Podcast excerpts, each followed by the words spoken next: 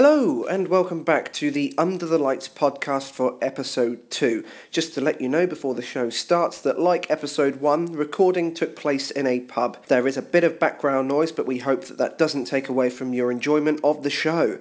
Welcome to episode two of this new podcast. Still, uh, this is a brand new podcast where we'll be talking all things football and all things Saints. My name's Callum Wilson. And I'm Tom Murray, and this is Under the Light.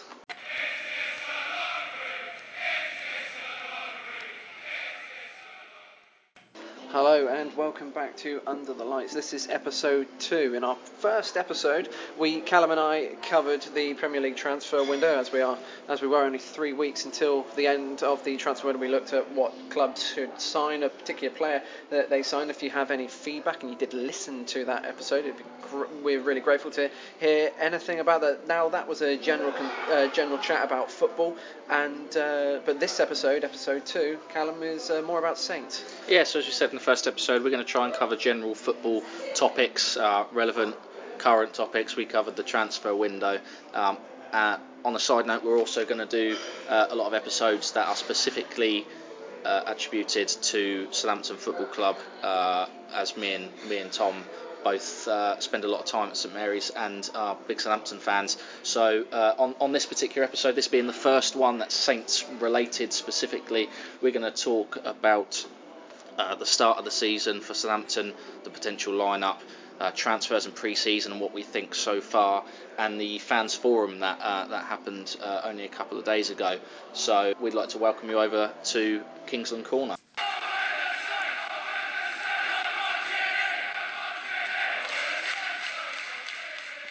So, welcome into Kingsland Corner, where Callum and I will be talking all about Saints. Now, at the end of the last episode, episode one, we had a question from Martin Ingo, who provides commentary for uh, Southampton Hospital Radio, and his was, "What do we think the starting lineup is going to be on the first game of the season, Callum?"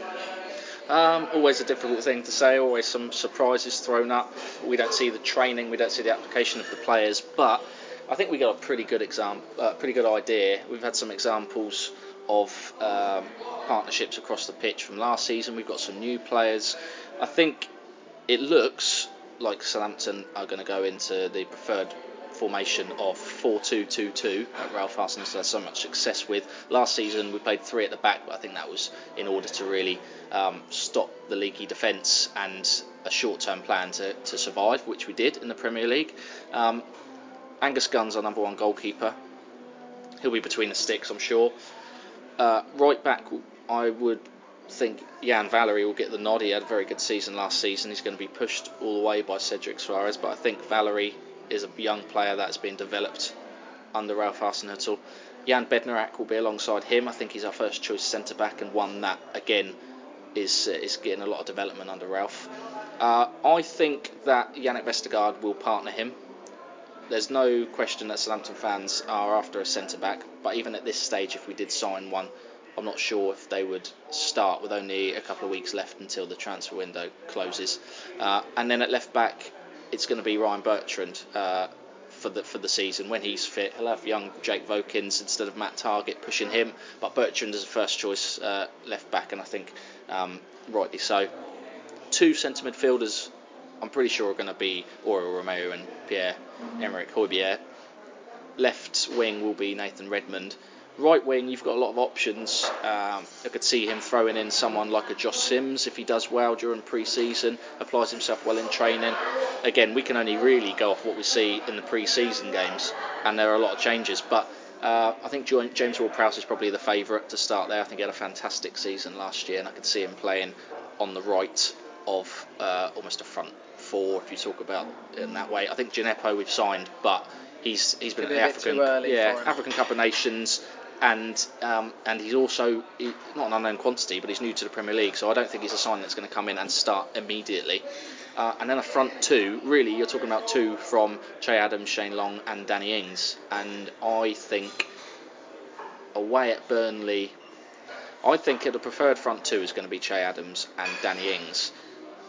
But Shane Long does do a job for you, especially away from home. What's interesting for Southampton is we're playing a side in Burnley, one of very few sides that is going to that still plays 4-4-2, uh, plays two big centre forwards, Um, and with this formation, the only thing that Southampton might struggle with is you're going to play two centre midfielders against three centre midfielders a lot of the time. So it's important that the likes of James Ward-Prowse and Josh Sims and Nathan Redmond tuck in and make that four to compete because we've got two competitive centre midfielders, but we're going to be outnumbered.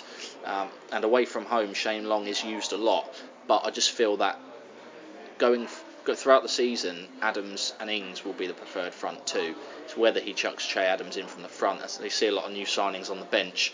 Um, that's probably the most difficult one to predict. Maybe the right winger and who's going to play up front. But I'd say James Ward-Prowse on the right, Redmond on the left, and then Che Adams for his Premier League debut alongside Danny Ings. I have to say I completely agree with your lineup.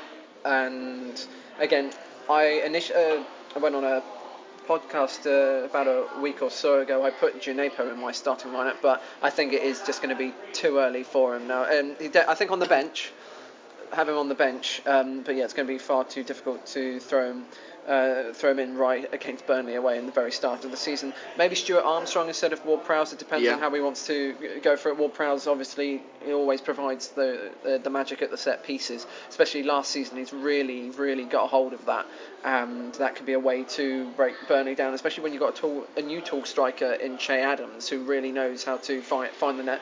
In the Championship, didn't get any headed goals, but maybe he didn't have the right delivery, and James Ward-Prowse will certainly give him several opportunities to score with his head. Yeah, and Ward-Prowse, Ward-Prowse not only from set pieces, he, he he got goals in open play, and he under Ralph Hasenhüttl looked like a, a really decent and different player to, to what he has been previously. He hadn't really chipped in with goals before. Redmond, uh, again, he was one of the players amongst many that had really been pushed on by, by uh, Hasenhüttl just in a few months that towards the end of the season. So I think that's most likely going to be the starting lineup, but we might still get signings come in and you've got to keep an eye on who we're playing against as well. Away, away at Burnley, playing a 4-4-2. I think it's going to be a really uh, tight affair, and but I think both playing the same sort of formation. I think we've got a real chance to go there and take all three points for a strong start. Definitely, and with pre-season is now underway. As at the time of recording, we're two games into pre-season. The first one being a one-all draw with uh, Altach, and then recently a, a good three-one away win at Preston. Brilliant start for Che Adams. One and a half minutes into his Southampton, not his debut, but his first game for the Saints, and he gets on the score sheet already. Yeah, and and I've seen bits of Che Adams, um, as we all do with a with a sign in. You often look on the YouTube and see what their best bits are. And that goal that he scored, as soon as he scored that goal, I thought he's that's that is a trademark Che Adams goal because he, if you go onto YouTube and, and have a watch of that or talk to Birmingham fans, he scores goals like that where he takes the ball with his back to goal, sort of the left side of the penalty area of the D, dribbles completely sideways just along the edge of the box, and as soon as he gets the chance, with not facing the goal, he'll shoot early and he'll pop the ball in the far bottom corner, exactly like he did against um, against the what was that? What were their names? Old Ultram in the the uh, Austrian Altach. Just like he did against them in the first couple of minutes, and uh, and it wasn't a surprise to me really. It was a surprise that it took only two minutes for him to get get his goal. But that's what you want, no matter who it's against, uh, for a striker to get a goal early, and that's uh, that was really important. I, I, I think that will do his confidence the world good. Not that he needs a confidence boost at the moment after the season he's just had in the championship. But you're right, it was a typical Che Adams goal. Looking at the uh, the YouTube video of his goals for Birmingham, it was very much.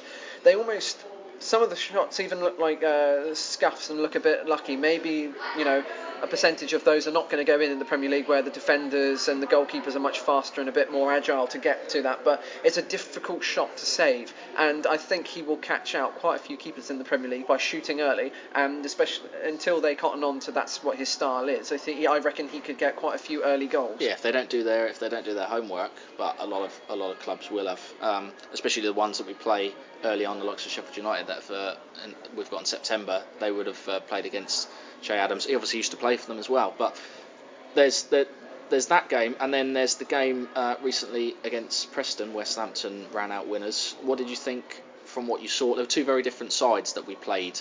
Uh, obviously, we made a lot of changes in Austria, but there were there were two very different sides. I feel, even with the changes that were made um, to the to the team that played against Preston.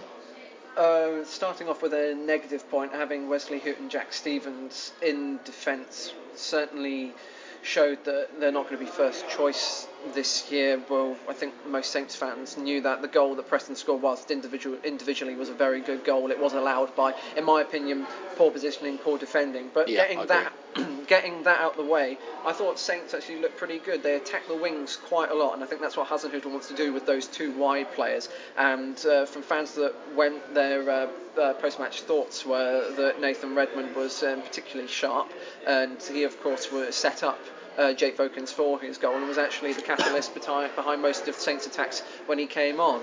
Um, aside from that, um, Danny Ings, it's always good to get goals, and he's, he got two of them. One was particularly fortunate. I don't know if you have seen where uh, he chased down a goalkeeper clearance and it cannoned straight off him, up and over into the goal, but you take them however they come. and that's what that's what he's asked to do. The whole team, it's all about pressing high up the pitch, and, and you're going to reap the rewards if you do so. Similarly to uh, what Shane Long did so early against Watford. Exactly. Um, couple of notes on youth players. Will Smallbone has played both games so far. Uh, he's looked quite composed in midfield. Maybe doesn't have quite the confidence to carve out opportunities for himself, play the, the risky ball, but he's a very composed in midfield. More of sort of um, uh, Højbjerg-esque in, term, in terms of passing, maybe not the tenacity that Romeu has. Uh, he's been promising. Jake Vokins again has really made the step up. I think.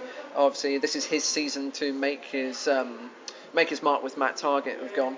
Good to get a goal in pre-season. Always And- for a fullback, yeah. Exactly, and I felt that he started that move and finished it. It was great um, positional awareness and attacking awareness to get into the penalty area because he scored from about eight yards out on pretty much the opposite side of the goal. So it was uh, to to get that is really promising for a player of his side. And Hasenhüttl has has as he said, um, the youth players need to show what they can do on a consistent basis. And Jake Vokins so far has played very well in both um, 45 minutes that he's got. Yeah, I, I agree. I think um, I was really, really impressed with, and what, what, what came what came out of that for me were the use of our fullbacks and how sort of uncon- unconventionally there was a lot of underlapping, which I saw from both Bertrand uh, and Vokins, and even Cedric to a point. He could have had the opportunity to score a goal if he pulled the trigger. Ryan Bertrand got an assist for Danny second goal with a fantastic cross. He also got an assist for a disallowed Shane Long goal. Everything seemed to be coming from the fullbacks, which which I thought were brilliant. The link-up play between Redmond and Bertrand's always been good. And then Vokins he came on for the last 15 minutes, and I, I saw him do it against uh, the team in Austria, but also he, he did it again for his goal. There were a lot of underlapping runs, and it makes sense. It shows that Hasenhüttl and and the first team they're looking outside the box. Conventionally, if we, if people are trying to use the fullbacks, there's a lot of overlapping. There's a lot of crossing from the byline. How difficult is it for a defence to deal with someone, a left back, who's suddenly venturing forward at, towards a penalty spot? Who who tracks him? The right winger's not going to track him. You know, we've we've got the holding midfielders and the work rate in the midfield that if we lose the ball and Vokins or Bertrand or Cedric or Valery are on the penalty spot, the cover is there, um, and I, th- I think it's it paid off for Vokins, but I think it's really a clever way to overload the box. Why do they need to be the players that are crossing the ball? Why don't they get themselves into the box? And it's difficult for a defence to try and pick up, and that's where that's where Vokins' goal came from. I like um, the introduction. Yeah, Will Small, uh, Smallbone, Obafemi. Um, also, we saw we saw a couple of young forwards introduced in that first game as well.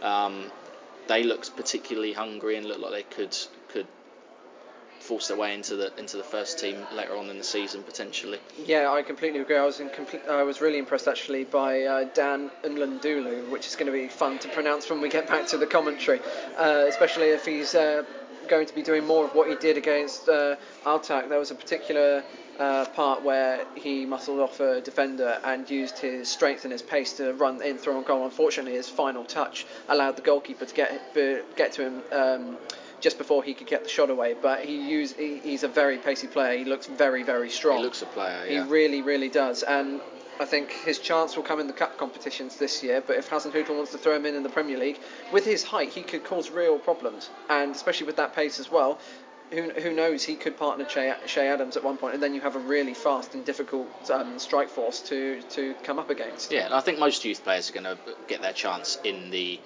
in the uh, the cup competitions. I mean, Bertrand's going to start at left back. Jake Vokins, who by the way we haven't mentioned, um, got quite the ha- quite the haircut, Jake Vokins as well, hasn't he? Uh, I don't know how we're going to describe that on the uh, on the on the Saints. One that we'll have AD, to work on but, in the um, next couple of weeks. Bringing bringing back the curtains, but yeah, Obafemi if he can keep that hamstring injury at bay, uh, we saw last season he can contribute in both the league and the cup, and uh, and a number of a number of centre backs that will be like you said, Hoedt and, and Stephens for the goal were poor. Uh, I can't see both of them being here at the beginning of the season.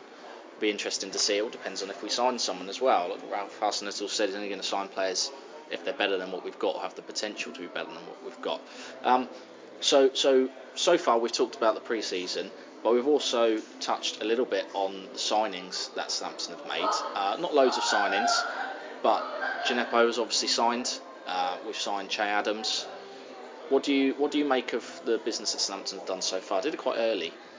I think it's been really promising so far. Djenepo and especially Che Adams, that was the main target that I wanted us to get over the line. Djenepo, I uh, can't say I know too much uh, about him. It's been a case of um, watching YouTube clips, and obviously YouTube can make anyone look really, really good. But from what I have seen, especially in the Africa Cup of Nations, he's very, very pacey. He's very tricky. Uh, he has the confidence to go at players. Um, he looks like he's going to be able to express that in the Premier League.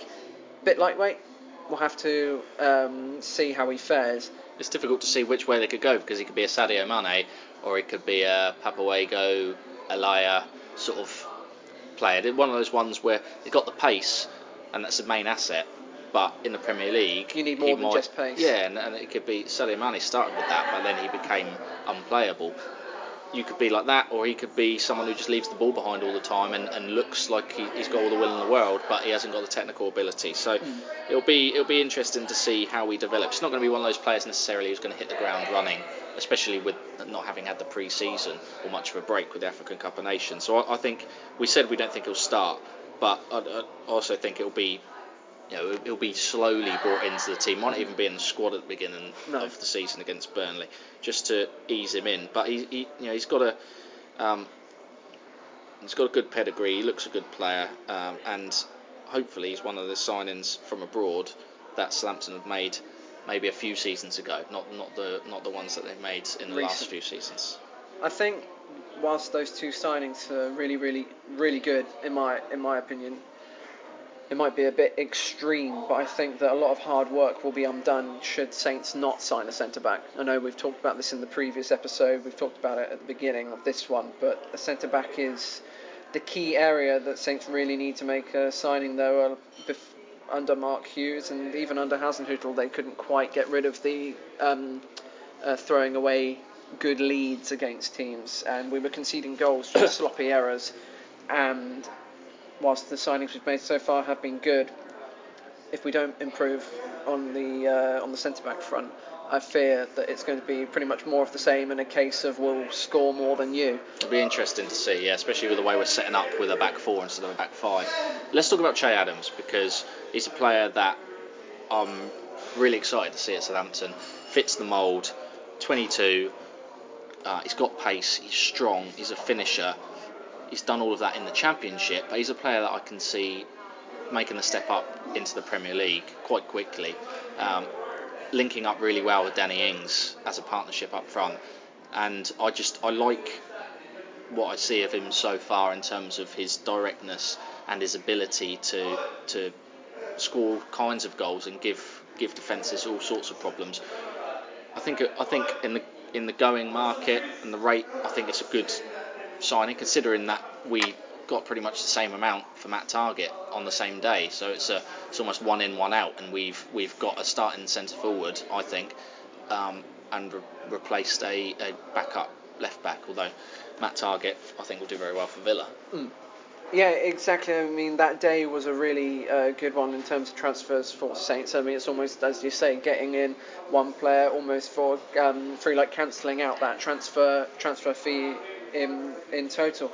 I think he will bring quite a lot to our um, strike force. He's very strong. He's very quick, and the combination of that, as well as a really good eye for goal, a very good eye for getting the early shot away, could prove to be really, really deadly. And if I have to be honest, if, if if he continues his form and is able to get in the goals really quickly, he could be one of those players the Saints actually struggle to keep in the long term. Yeah, we've only just got him in the door, so that's not. we've got Liverpool keeping eyes on him already. That's, that's, um... I don't know if you saw the uh, the transfer the, the um, reveal video of Che Adams, but Yeah. uh, the cartoon with Jurgen Klopp spying with uh, from it from his plane on the train up above. Another good move from the Southampton Sam- media team. exactly. Um, I just want to touch on what you said about centre back because those are the two major signings we've made so far. I think we will see more. Uh, Ralph Hasenhüttl has answered the question in the, in the recent fans forum, which we're going to touch on. Uh, one word answer, quick fire questions.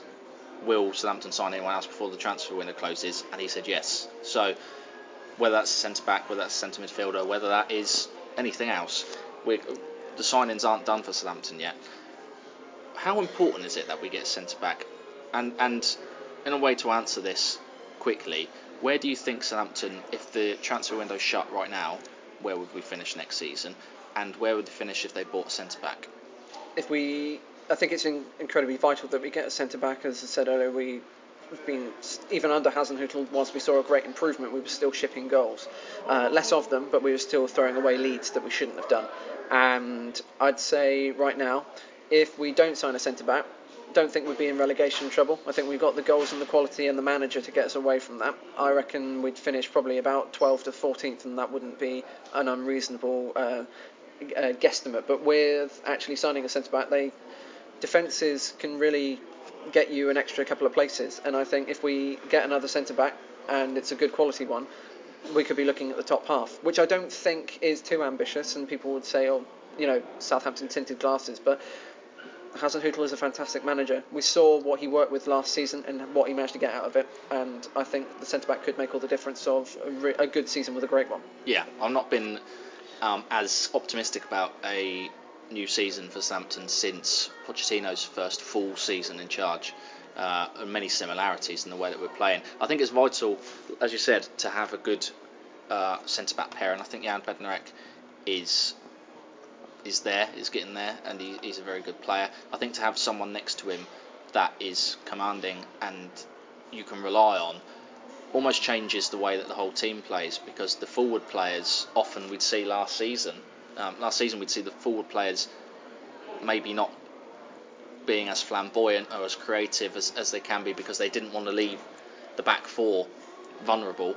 Uh, when you're playing with a four at the back and then a, a 4-2-2-2, although they've got those centre midfielders there, with a strong centre back like we've had Van Dijk before, obviously he's you know Van Dijk, Alderweireld, Lovren, they were good players. Are we going to get someone that good in?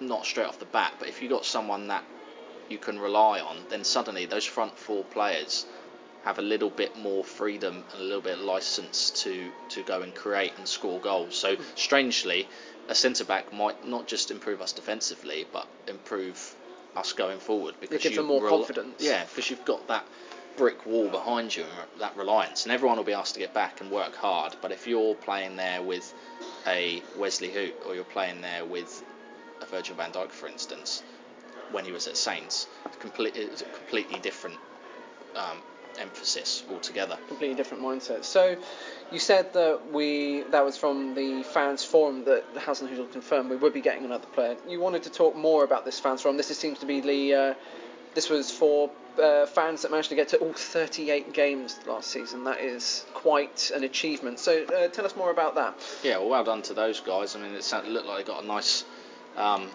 free dinner and uh, and and obviously got to to ask the questions that a lot of fans have been asking. Um, it was it was comprised essentially. I wanted to talk about it because conducting a fans forum in the first place, I think, is a really big step and a really good move by the club. Um, and it allows us to see the guys that are making the decisions, um, what the plan is, and they talked about transparency and how they want to be more transparent. I think the club already was transparent, but even more transparent now. Um, it was comprised of uh, four people. I mean, Ross Wilson, who is the head of football, obviously Ralph Hasenhüttl, first team coach. Uh, they had the commercial director David Thomas there, and then the new chief chief exec Martin Semmens, who uh, we heard a lot from, and we even actually had a, had a, a brief appearance from uh, Nellie Gauss, uh, the, the daughter of the owner. But what's what's important is that you've got the ownership, we don't see a lot of the gals. But there's there's there's the ownership board, but then we have a board of people who run the club day in day out, and um, and are comprised of, of of the guys that are on the panel there, and it was really interesting to see that the similarities from when uh, Pochettino and Koeman were the managers, and a lot of similarities in the way that Southampton are thinking about things again. Went off the went off the tracks a little bit when we brought in the likes of Puel, Pellegrino, Mark Hughes. They didn't fit the Southampton way, and we've seemed to have moved back in to that train of thought with Ralph Hasenhüttl. But we're almost going back to, to running a club as we did under Cortese, where all the details are being looked at. I remember hearing that they, they used to take you know, the players' mattresses to away games, and he used to do just just fine details around the club, and um, and that seems to be coming back. And, and there are a lot of points that were brought up, um, and we're going to talk about a few of them. But it seems important to me from from what they were talking about, and they answer questions well. That the club are thinking about what they're doing, and they have a direction, and they have a plan, and everyone's heading towards it. Uh, and we got lost a little bit. Um, the first thing that we wanted to talk about was obviously those that, that was the board, but the transfer policy in terms of buying in young players, um, and the players they were asked about the players that we have bought recently, the Carrillos, the Boufals, the Hoedts, um, and why. You know, and, and they admit that they, they went wrong. They went wrong with previous managers. They went wrong with signings, and how the the premise is that they want to buy players that Ralph Hasenhüttl can develop into good players. And I just want, what are your thoughts on, on that, Tom, as a policy? That shows that the club are very much looking into the long term. Though I read that it was um, no one older than 24 that they wanted to get in, and it, I think this is going back to that Southampton way where you want to get those young players, you want to develop them before they are what they are. You want to get them so you can mould them in your own way because if you want to get the players who are already um, developed into what they can be, then you're priced out of them and the big clubs will be wanting to get them. Whereas if you can get the, the these players before. Um, well, they're, well, they're still like a rough, a diamond in the rough, as it were. Then the policy, as has been in the past, to sell them on for bigger money. But if you can get them for that period of time, then that shows that Southampton have a clear way of thinking of how they want to progress at a club and are not just going to splash out on big wages and big money on a player for the sake of it. Yeah, and that's spearheaded as well by Ralph Hasenhüttl. He's been brought in because, I mean, the club, that's how the club runs. But Hasenhüttl is, is someone who wants to develop a player. Someone asked the question uh, if you had an unlimited budget and you could sign any player, um, who would you sign? And I thought, well, that's you know that's quite the question. You're going to say Messi's or Ronaldo's, things like that. It's not really um, relevant. But Ralph Hasenhüttl answered, um, if I could sign any player, I would sign Kylian Mbappe, but I'd sign him four or five years ago.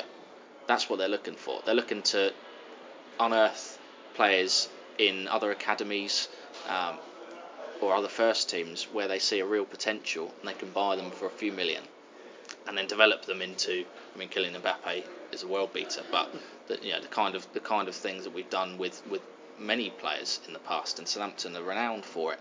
And and they talked about the academy and how Southampton have always been good at selecting young players aged 8, 9, 10 and bringing them through the academy and then having players like Gareth Bales that they that they managed to bring through amongst many others. That's obviously the prime example. Uh, but Ross Wilson touched on how they're changing their scouting rather than just being so good at, at looking at the immediate geographical area. Maybe he said an hour and a half away from Staplewood. They were covering that area. They're now they're now sending scouts nationwide, and they're looking at signing players at 16, 17, 18. So go into academies and signing players that you can already see are going to be fantastic, and they've signed a, a, few already in this window, and they go into to other clubs, and they go into big clubs as well, and or they're going to clubs where the big clubs are interested.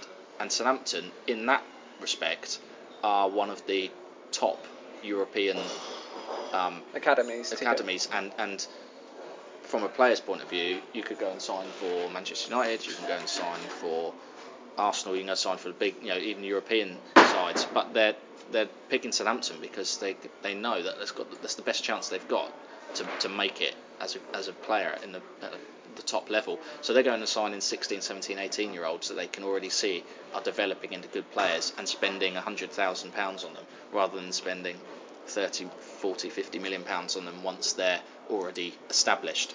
Uh, so lots of changes being made within the academy, within the first team. It's just it's, it's good to see that we're being proactive. Absolutely. So uh, going away now from the team, as it were, there were a couple of points that you wanted to talk about. One was the uh, was the fan zone that's being introduced.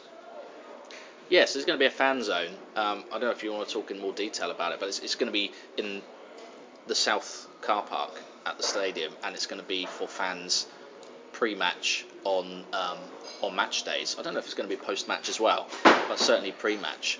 What are your thoughts on having having that? It's going to be food, drink. There's going to be a big screen. There's going to be music. It's just about creating a, a buzz um, and something for fans to do before a game, really. I think in today's world, football is now becoming even more of um, or of an event, as it were, were um, 10, 20 years ago, when it was purely going to the match, watching the game, having a having a pint with your friends. It becoming more about the in total, the total immersive experience of going to a football match. And you know what? I think I think it is is good. Yes, Southampton at the moment they've got the um, they've got the hot dog stalls outside, but I really enjoyed it when going to Wembley for the League Cup final. They had the different fan zones, and it was just a really good place just to mingle with fans. It's very, uh, very good natured. There's a lot of banter. I don't know if they're going to make it uh, club specific, whether both away and home fans can mingle in there as well. But you know, it'll make the uh, going to the stadium earlier maybe a bit more appetizing and. Um, yeah, just add a bit of variety to the match day experience. Something for everyone, really. Yeah, I don't know about yourself, but it's something I've seen um, kind of seen at other uh, other clubs. I went to West Brom. Anyone that's been up to the Hawthorns uh, a couple of seasons ago, I went up there when uh, for the sort of relegation six pointer with that fantastic Lemina goal, if you remember. And outside the stadium, right next to the stadium, there's a pub with a huge car park, and there was a massive big screen. They're playing the early the early game on there in the Premier League. Um, they had yeah, you could go and get a hot dog or a burger, and people were obviously, you know, drinking as well. It wasn't so much of a carnival atmosphere, which this sounds like it's going to be, but it's a good place to be because there are a lot of fans who, who you know, we we're there on, on, on a match day for, for the audio description uh, at for three o'clock. We're there at about half past twelve, and you, you, you go outside at half past one um, when the when the turnstiles open. There are people sat there waiting for the players to come out and, and train. Um, whereas it gives them somewhere to to spend their time, you know, be a little bit less bored if any of them are, and just a carnival atmosphere, music playing, all that sort of thing. Be interesting to see how, how good it is when um, in the winter and when it's tipping down with rain. But again, it's just something else that the club are thinking about outside the box for the fans because they want that connection with with the football club fans, don't they? Especially uh, in today's day and age, we've got so much emphasis on sh- social media, and you want um, fans to feel close to the club because with so much money in the games, fans and players for big amounts of money um, that are like wage packets that are incomprehensible to a normal working uh, working citizen, and to they want to bring the fans closer together, but keeping on the subject of the fans, you said one other thing from the fans forum was possibly moving the away fans and creating a whole uh, stand of Northern Saints fans. How? Tell us more about that. Yeah, uh, well, it's something that's been talked about for a while. I just want to, before we go on to that, I just also want to say. Um, it sounds like it's going to be a fantastic way for fans to spend their time before the game. Just for any um, Much Sport audio description users, just uh, yeah, still make sure you, you're you're in the in the stadium or you've got your um, your receiver to hear us talking pre-match at 20 past two for a three o'clock kickoff because otherwise we'll just be talking to ourselves. But um, yeah, talking about the the away fans, it's been something that's been talked about for years and years, and trying to create that almost Kop like atmosphere uh, because the, the northern stand is is where the noise is made. The elements in the Itchen North goes round a little bit to the Kingsland North. Other than that, the rest of the stadium really have tried the clappers and all those sorts of things, but it's not where the vocal fans go. At the moment, half of it pretty much is away fans, and it, they said it costs a lot of money to do something like that, and they do need the police and the council to give it the go ahead. So it's not something that's going to be in place by the start of the season, for instance, mm. but it's something that they're looking at. And again, to try and they're looking at everything, generating an uh, atmosphere. We've seen the things that they've done at St Mary's with the with the fire and the and the light shows and all sorts of things. They're trying obviously to tick every single box and do everything that will give us a slight advantage or a slight gain as a football club to to effectively end up winning more matches. And this is this is one of the things. I don't know what your perspective is on it. If it will improve the atmosphere or will it depend on where the away fans are? Because obviously having the away fans next to the Northern or in the Northern stand adds a bit of atmosphere in itself because there's obviously the jovial banter between two sets of fans. If they're at the other end of the stadium, would you just have fans going to the other end of the stadium because they like to be in that vicinity for, for the back and forth kind of camaraderie with the away fans. I think you make a good point with that because having that end purely of the very vocal Southampton fans and the away fans creates a cacophony of noise down that end. Um, I think moving the away fans at fir- fir- first thing would give Saints a bit of an advantage because having the fans behind the goal, you've got um, uh, almost like that energy to su- su- suck in the goal and uh, get the ball into the net, and it maybe gives the away fans, uh, the away team, a bit of advantage knowing that they're shooting towards their own fans. Whereas if you put the, the away fans maybe to the side of one of uh, one of one of the side stands or in a, a different corner, then it might be more difficult for them to create the atmosphere that they want obviously the noise of the main noise at St Mary's is in that northern end. Would it would it increase if they made the if, if they gave the northern entirely to the Southampton fans? But as you said, it could be that they are more noisy because they do have the away fans right next to them. So be, I think it's one of those where you'd have to you'd have to do it, implement it to actually see the effects of it. Um, I think it would again it would depend on where the away fans went. If if it was me, I'd put them to maybe the side, maybe um, maybe in the middle of the Kingsland or something. But then again, you don't want to separate noisy fans and noisy fans because then uh, you, it's happened in a few cup matches and a few friendlies where if you um, spread fans that normally go in the northern around, you don't you sort of have maybe a bit of a damp squib of an atmosphere. Yeah, I think it comes down to transparency again. If they're going to do this, then the club have got to say why they're doing it and say the idea is that we're going to move the away fans. This is where we're moving them to. But the idea is so that anyone who wants to be vocal and chant and be loud and support the team, the idea is that all of you are in that one stand, and that's what we want to generate. It's a Kop-like um, atmosphere in St Mary's, rather than just saying from this date the away fans are going to be here. Um, I imagine they have to do that at the beginning of next season because otherwise you've got season ticket holders exactly, and that's going to yeah. be that's going to be a hassle. But the the idea is that everyone knows if you want to go and support the team, this is where we want this atmosphere. Otherwise, they could just move the away fans, and like we said, they could move the away fans down to the other end of the stadium, and all of a sudden, mm. some of the fans follow and they go down the end of the stadium because they want to be near the away fans, or everyone stays in the in the northern. It's difficult to suggest where you're going to put the away fans because if they are moved to one of the sides, if they move to the Itchen north side, for instance, then they're going to potentially be right next to the hospitality. Don't know if that's going to be something they would do. If you move them to the Kingsland North, I see that being as most likely because um, one of the things that they talked about was is it going to be possible because of where the away fans come from in terms of the train station and everything else, and just moving them from one place to another. Uh, I think that would be the most likely one because obviously you've got that the, the train station on that side, uh, but then you're also on the same side as the family stand. So do you move, albeit at the other end of the pitch? So do you move the family area into the chapel or into the Itchen south? So it'll be interesting to see if that goes ahead. But I mean, I'd quite. I think it would be a good move. I think it would be something quite different. fresh. It'll be something different, and it'll be good to see Northern full of Saints fans. I think so too, an and I think it would really give Southampton an advantage. So, as we're coming to the end of the first episode of Kingsland Corner, second episode of the under the brand new Under the Lights podcast, Uh, we'll end on a couple of questions, but one observation I want to make. You talked uh, earlier about expectations with or without a centre back, but I sent out a tweet earlier this week of asking Saints fans what they would deem a realistic, um, season, uh, um, realistically what they deem to be a successful first season under Hasenhüttl, and we've got uh, quite there was quite a general consensus about the Saints fans. We've got Ben Crossley who said seventh to thirteenth would be a very good step up. Again, want a decent cup run, but again something we've seen uh, the view a lot of the Southampton fans and what we talk about. Stop giving away leads so easily.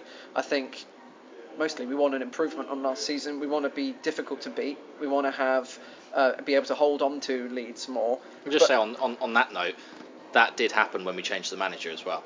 That most of that happened in the first half of the season, and although it did happen a couple of times, I mean in the cup, both games against Derby, for instance, but that was still a new manager who had just come in, and the players had that same mentality. Every time they scored, and it got towards stoppage time, or last 10 minutes, we'd ended up defending our own 18 yard box and just just that mentality. I think that has been changed, and I don't think that will be as big an issue. Hmm. We've got Aaron James as well, um, saying mid-table, eighth to 14th. Um, more, he wants more of a stress-free season, good, entertaining performances where there's no real danger of relegation. I think that would be what a lot of Saints fans for this season would be expecting. You don't want to be in that relegation battle. It's almost like that. It feels for me like that first se- first full season under Pochettino, where danger of relegation hopefully is not going to be there. Where we're not going to be quite good enough to challenge in the top six or the top eight. Certainly not the top six this season, but um, one of those where you just want to see some decent performances, see players. Um, play a bit stress free, getting in some good results, and just seeing a general progression of the club so that we can build on for season after this one and maybe real have a real stab at it. Yeah, I think I think it depends what you mean by expectation. I mean, in terms of league position, they said in the forum as well, generally 9th to 14th would be considered an expectation. I think that would be a good season, nearer 9th to 14th. Um, I think but you, have got to be looking at what are your expectations in order to achieve that. It's all well and good saying, oh, I, I just think it was a good season if Southampton finished 10th to 12th. Okay, that would be, but but how have we done it?